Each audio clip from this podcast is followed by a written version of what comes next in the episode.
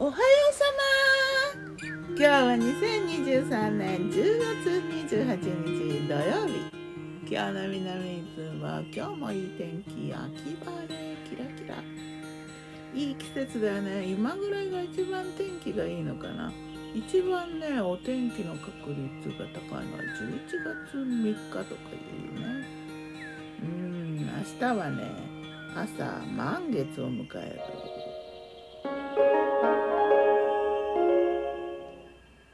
昨日の我が家のメニュー昨日はのメニュー？じゃん満月は月食らしいね。昨日の朝のスープはお味噌汁だったな。えー、ニラ玉味噌汁かな。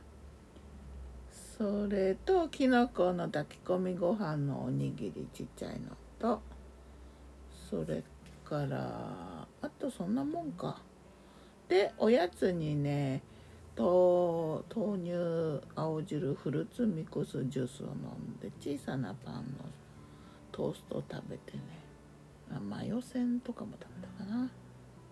夜はカマス焼いてカマスの干物レモンを添えて。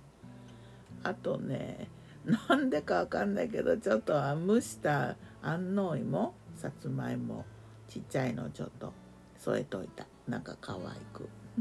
ちょっと甘いと嬉しいかなと思ってね。そして冬瓜をね昨日はね南伊豆地場産品屋さんの湯の花に行ったら可愛めのサイズの冬瓜両手でスポッと収まるぐらいの。まあまあまあまあなサイズね。そんな大きくない。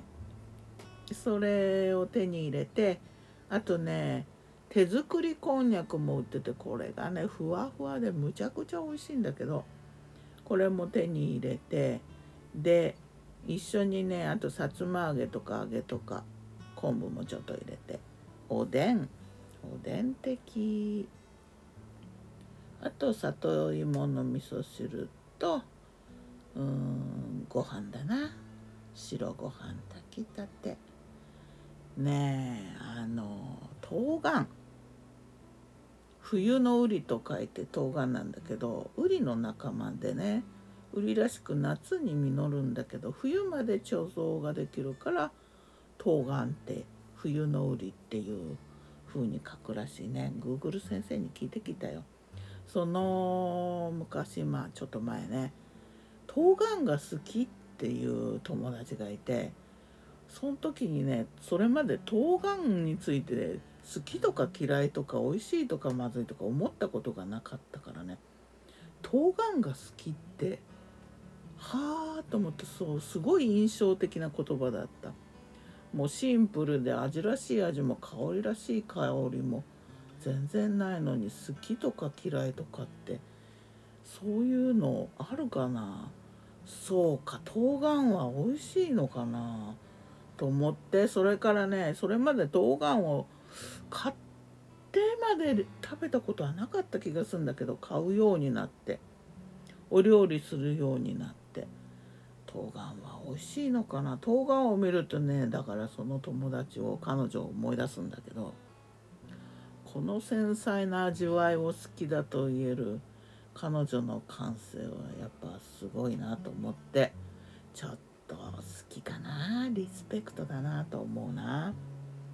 まあそんな感じでね昨日はおでんにしてまあ確かにね懐が深い冬瓜は邪魔せず流さず保持してそっと寄り添う。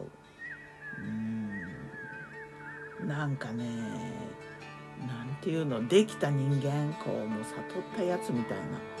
そんなやつなのかもしれないなと思ったり思わなかったりだな。もうその実もね透明感があってね白さ。で皮むいた時うっすら緑なものも美しいではまた。今日も美味しく健やかに。そんな冬瓜のおでん的なのも美味しかったな。ギターは藤井声はよたんでした。またねまたね